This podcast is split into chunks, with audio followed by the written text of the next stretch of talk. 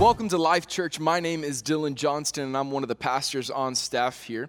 As we get into the message today, I just want to thank Pastor Aaron for giving me the opportunity to bring our message today. We're going to be in John chapter 4. John chapter 4. As you turn there, I recognize it's summer people are beginning to travel and, and, you're going on road trips with family, I just want to give one PSA for every single person going on family road trips this summer. And it's the same public service announcement my dad would give to me growing up, and it's the same public service announcement I give this day anytime we take trips at the church or with our family. And it's this use the bathroom before we leave. Do I need to say it again? Use the restroom before you leave my dad would always say this to our family before we left the house, and it's become a mantra of mine when we begin, begin road trips. And the reason being is because I hate pit stops. I hate detours. I hate being slowed down. I hate pit stops with a passion. And you know, I, I, I, do this thing where I race against my GPS to get to my location as quick as possible. I hate pit stops, and if at all possible, I want to try to avoid them. As I've grown up, though, I've begun to realize that sometimes, especially on longer road trips, pit stops are necessary and, and even vital.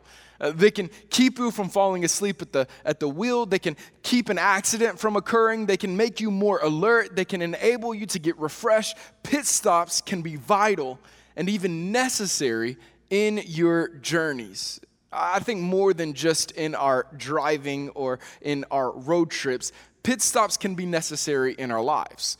They can be the moment that we take to refresh, to start anew, to get re energized. I, think pit stops can move from just a begrudging task that we deem as part of the, uh, of the journey that we don't enjoy to becoming a piece that we actually love and see as necessary in our journey of following Jesus. In fact, Jesus himself took pit stops in his journey you got to remember, Jesus was on the greatest rescue mission of all time. And even on that rescue mission, Jesus took pit stops. There were many times where Jesus would get, alo- uh, get away alone to pray. There were often times where Jesus would slow down, get with just a few of his closest friends, and have a meal. Of course, there were times where he would be in front of large crowds. There would be times where he'd be performing miracles for hours on end. There would be times where he would teach 5,000, 10,000, 15,000 people and then feed all of them afterwards.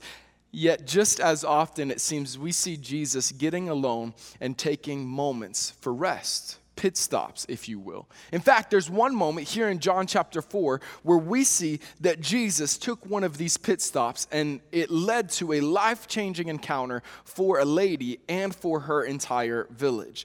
In fact, I, I want to read that, and I hope that today we can move from seeing pit stops as just a begrudging um, thing that we have to do sometimes to a moment in our lives that we get to be a part of, that we get to take a rest, and we get to see what God can do as we take our hands off the wheel. John chapter 4, let's read it. Here it goes. Now he, Jesus, had to go through Samaria. So he came to a town in Samaria called Sychar, near the plot of ground Jacob had given to his son Joseph.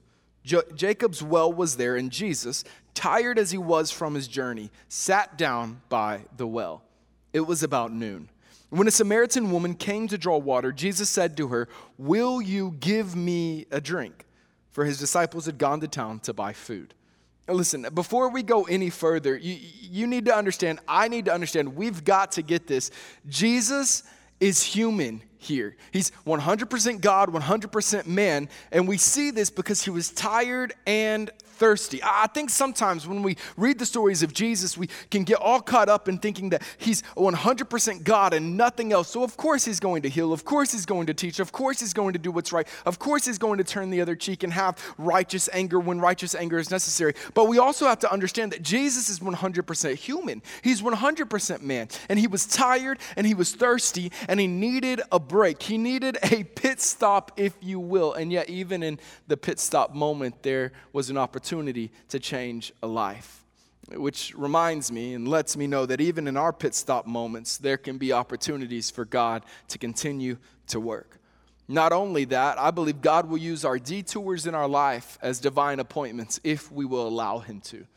We've got to realize that here Jesus is sitting in Samaria. Jesus is a Jew, and a Samaritan woman approaches the well to draw water we've got to have a little bit of background because here in this day and time, the Jews and Samaritans did not get along. They, they weren't friends. It, and they weren't even just like, we're going to sit at different lunch tables. It was like, we're going to be diametrically opposed in every way possible. We are going to dislike one another. They, they had different worship practices, they had different politics, they had different backgrounds, they, they had similar views of everything, and yet they were just different enough to where they absolutely hated each other for thinking, uh, for thinking slightly different than them. If you would compare it, it's like the Protestants and Catholics in Northern Ireland. They, they both have this view of God, and yet they hate each other for the differences. It's, it's like the gangs of the streets of LA, if you will. They, they both want similar goals, and yet they are so opposed to one another. This was how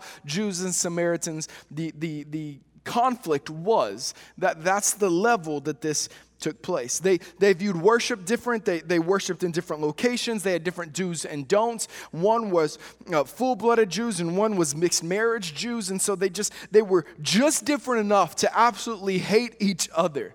That's where this is. And Jesus is a Jew and she is a Samaritan. And Jesus begins talking to her and opens up this dialogue, which brings me to point number one is that Jesus moves past the obstacles.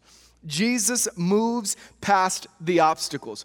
All of that background, all of that understanding, all of the weightiness of, of all of those facts and details, Jesus moved past all of that to talk to this woman. Jesus moved past all of that because he viewed this woman as worth saving. Jesus moved past all of that because he saw this woman as worth it, which brings me great hope. Because no matter where I'm at in life, I know Jesus still cares for me. He, he still cares enough to sit down at the well and listen to me complain, to, to listen to my problems, to listen to my issues. Jesus still cares. And the beautiful thing about him listening is that my problems aren't too heavy for him. It's not like I'm just throwing up my problems on someone that can't carry them like we do in our earthly life. No, no, no. But when I bring my problems to Jesus, he's, he's already won the day, he's already won the battle. Jesus took our problems upon himself on the cross, died and rose again that we could be free uh, forever, that we could have freedom. That's the beauty of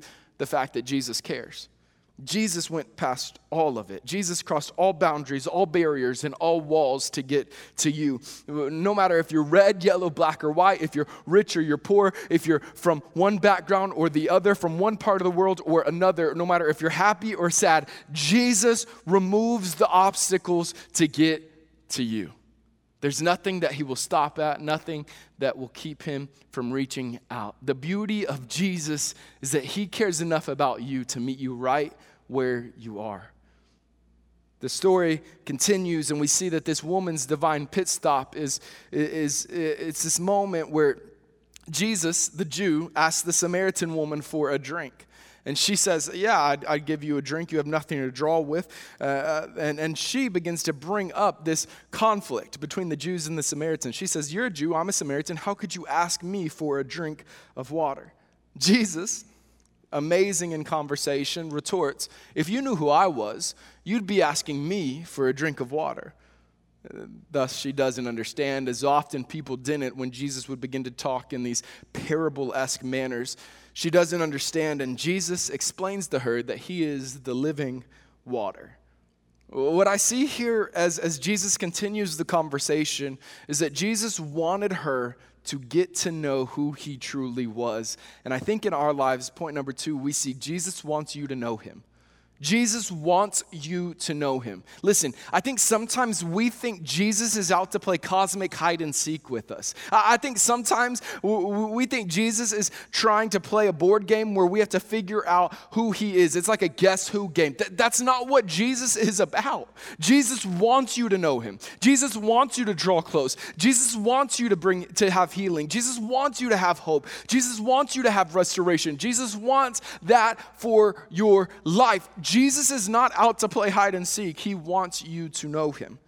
And that's what we see with this woman. Jesus answered her in verse 13 Everyone who drinks this water, the water of the well, will be thirsty again, but whoever drinks the water that I give them will never thirst. Indeed, the water I give them will become in them a spring of water welling up to eternal life. Jesus wanted her to get today that more important than this water is the water of life that I can bring you. Jesus is saying to her, it's the water of life that you could have if you truly know who I am, which reveals to me this more important than our sins, more important than our problems, more important than our struggles or our addictions, more important than our lying, our cheating, our gossip, our stealing, is this ignorance of who Jesus truly is.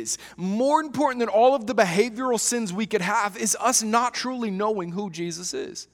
For I think often we could look at our behavioral sins, and if we truly follow Jesus and knew him, then our heart would be shifted and changed.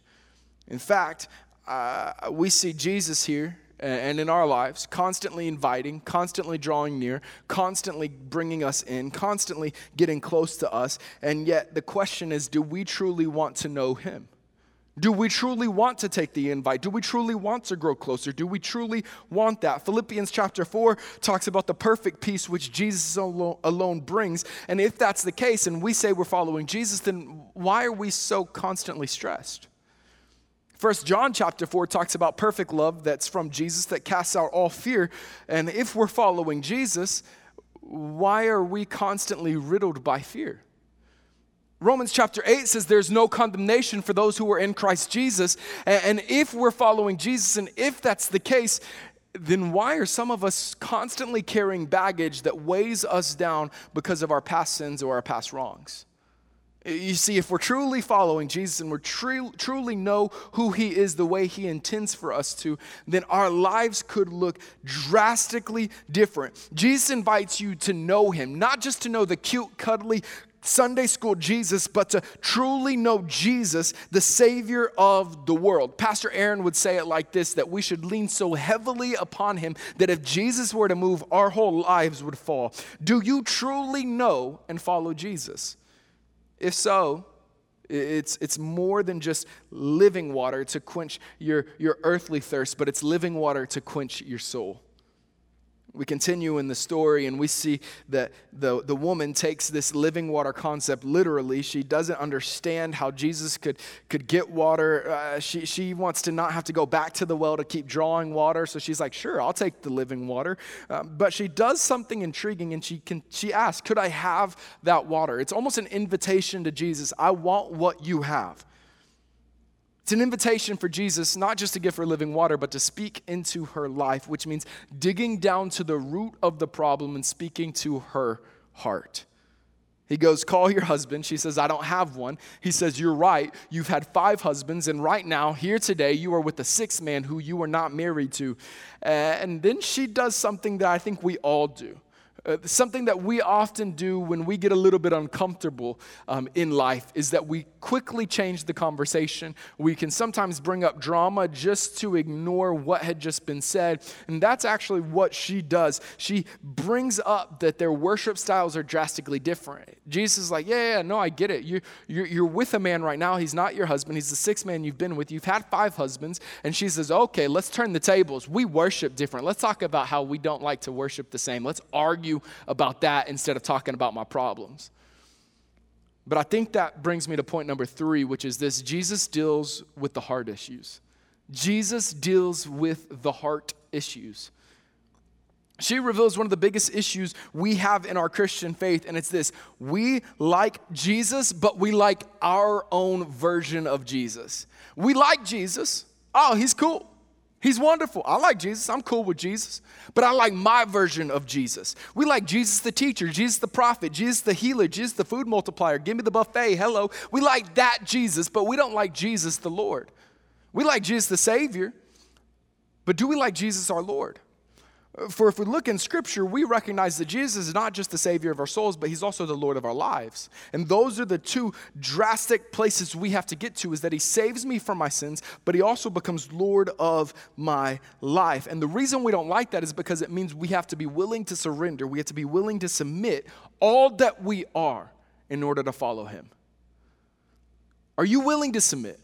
Are you willing to surrender? Are you willing to lay down your wants, your desires, your passions, your future in order to follow Jesus and take up his wants, his desires, his passions, the future he has for you? Uh, is that something you're willing to do? Because when you come to Jesus, that's uh, in essence, yes, I want to be saved, but also I want you to be Lord.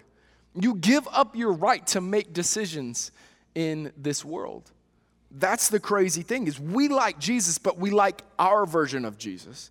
And until we truly recognize the depth of our depravity, the, how, how messed up we truly are, we can't understand how desperately we need grace. Until we recognize the depth of our depravity, we will not truly have the attitude of gratitude we need for salvation. You see, I, I, meet people all the time that have had a really, really rough past. Their life was jacked up, messed up, and turned around. And yet they came to know Jesus, and their passion and their hunger and their gratefulness that Jesus would love them enough to come and die for them is so encouraging, so life giving, and so hope bringing because I see that there is such an amount of gratitude in their lives that their heart issues have been dealt with because Jesus didn't just deal with their addiction, Jesus dealt with their heart. And that's what my hope is for all of us. It's not just about our gossip, it's not just about our lying, it's not just about our cheating, it's not just about this woman having five husbands and now being with a sixth man who's not her husband. No, no, no, no, no. The true issue was that she didn't recognize that the Messiah, Jesus Christ himself, was sitting right before her, and yet she was missing out on the life giving, living water that he could bring. You see, we can fix the behavior, but unless we fix the heart, unless we allow Jesus to change our hearts, we will continually and constantly find ourselves in behaviors that, that actually directly oppose what God has designed for our lives. Jesus deals with the heart issues. Will we let him deal with our hearts today? Jesus wants to change your heart. Jesus wants to change your life. Until we recognize that we are sinners in need of a Savior and we come face to face with Jesus, we will miss out and just try to change behaviors and not truly let our hearts be changed. It's been said a million times before, but Jesus, Jesus is not just in the, the act of behavior modification, He's in the business of soul transformation. Jesus is not just in the business of behavior modification, he's in the business of soul transformation or heart transformation. That's what he wants to do. That's what Jesus wants to do in your life. We continue moving along in this story, and we see this woman's heart is completely changed. In fact, she's so changed as the conversation concludes with her and Jesus. She has a revelation that Jesus is the Messiah that she's been looking for all along. Not only that, she immediately leaves from the conversation with Jesus and runs to tell everybody and anybody that will listen about this man, Jesus, who completely changed her worldview in just a matter of moments. Which brings me to point number four, our last point today. Healed hearts should help heal hearts. I know that's a lot of H's. Healed hearts should help heal hearts. Uh, we pick it up in verse 39. It says, Many of the Samaritans from that town believed in him, him being Jesus, because of the woman's testimony. He told me everything I ever did, she said. So when the Samaritans came to him, they urged him to stay with them, and he stayed two days. And because of his words, many more became believers. They said to the woman, We no longer believe just because of what you said. Now we believe because we have heard it for ourselves, and we know that this man is truly the Savior of the world.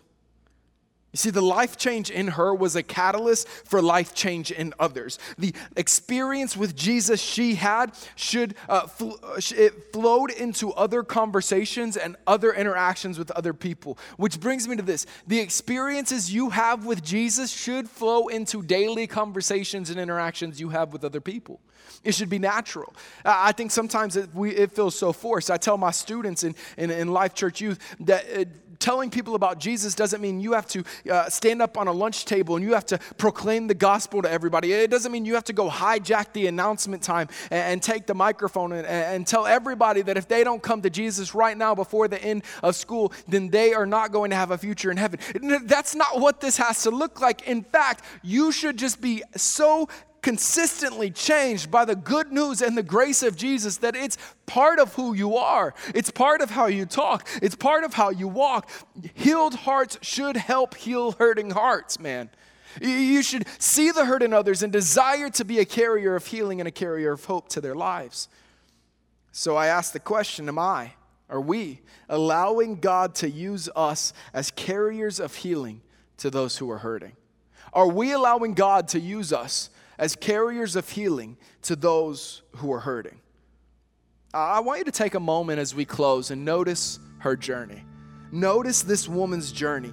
She first identifies Jesus as a Jewish man. John chapter 4, verse 9. And then she perceives him as a prophet. Then she moves from prophet and she suspects that he could be the Messiah. And then she moves from the uh, suspect, suspicion that he's the Messiah to actually believing with the crowd from the town. She believes in him to be the Savior of the world.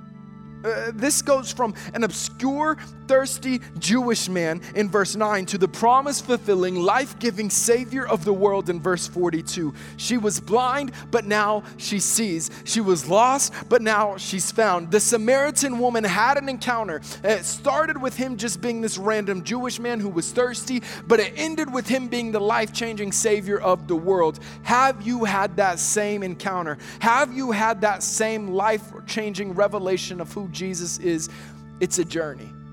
Notice it didn't all happen in one moment. Notice it wasn't just Jewish man to Jesus. It wasn't Jewish man to Messiah. It wasn't Jewish man to Savior. No, no, no. This was a journey. Listen, that's why here at Life Church, we so heavily emphasize taking your next step each and every single week because we recognize that it's a journey. Very few people make a giant leap in one moment, but every single day, every single time you happen to come to Life Church, that you happen to tune into a service, you can take a next step with Jesus. Whatever that next step is for you, you can take the next step because it's a journey. And a journey is step by step, moment by moment, hour by hour, day by day, week by week, month by month, year by year, until you get to the place that God has created and designed you to be. And guess what? Until you die, until this life is over, your journey is not done. Your journey of growth, your journey of following Jesus, your journey of hope, your journey of healing, your journey of restoration is not complete until the day you breathe your last breath and end up in heaven with Jesus forever. But while you're here, the journey continues. So I encourage you, continue taking the next step. And I ask you as we close, where are you on the journey? Is today the day that Jesus moves from the distant, iconic, historical figure to uh, possibly the life changing Savior of your life? Is today the day that Jesus no longer simply saved you, but he becomes the Lord of your life and you surrender all that you are to him? Is today the day that you uh, actually decide that you are going to move from just having a healed heart to help heal hurting hearts around you? Is today the day you take the next step in your journey? I ask you again, where are you on the journey? My challenge and my prayer is that you would take the next step today whatever your next step looks like, or wherever your next step leads, I challenge you to take the next step. That pit stop moment, this pit stop moment as we're together, this pit stop moment is a moment for you to recognize the Savior of the world is speaking to your life and He wants to change you forever. Will you let Him? Today, I believe you have been given a divine pit stop, a moment to recognize that Jesus wants to heal your hurting heart. He invites you near to Him, and He got through all the obstacles just to reach you today. Will you take the next step in your journey? Because I believe God has something incredible in store for you. Would you bow your heads and let's pray today? Lord, we thank you for we recognize that we on in our own strength are inadequate to achieve anything that you have called us and created us to achieve. But we truly understand that today we desperately need you. Lord i thank you that you move past every obstacle you move past every barrier you move past every problem just to reach me in my mess. That god you pulled me out of my mess and you desperately sought after me that i would one day come to know you. And my heart would be healed and my life would be changed. And then I would move from just being a changed life to being a catalyst for life change in others. Lord, I ask today that that would be a moment that we all can have. That wherever we are on our journey, that we would encounter the life changing, the life changing gospel, the good news of Jesus, and our lives would be forever different. That today, wherever we find ourselves, your Holy Spirit would speak to us and that our uh, next step would become evident, that we would grow one step closer to you today and we'd recognize it's a journey. And on a journey, you don't achieve it all in one quick jaunt, but it's a marathon and it's a journey, and we're going to take it step by step, moment by moment, day by day. And I pray that our pit stop moments, our divine pit stop today, would be something that we can leave here energized, refreshed, and full of life change as we move forward to help heal hurting hearts wherever we go. We love you. We thank you. We give you all glory and honor and praise in Jesus' name.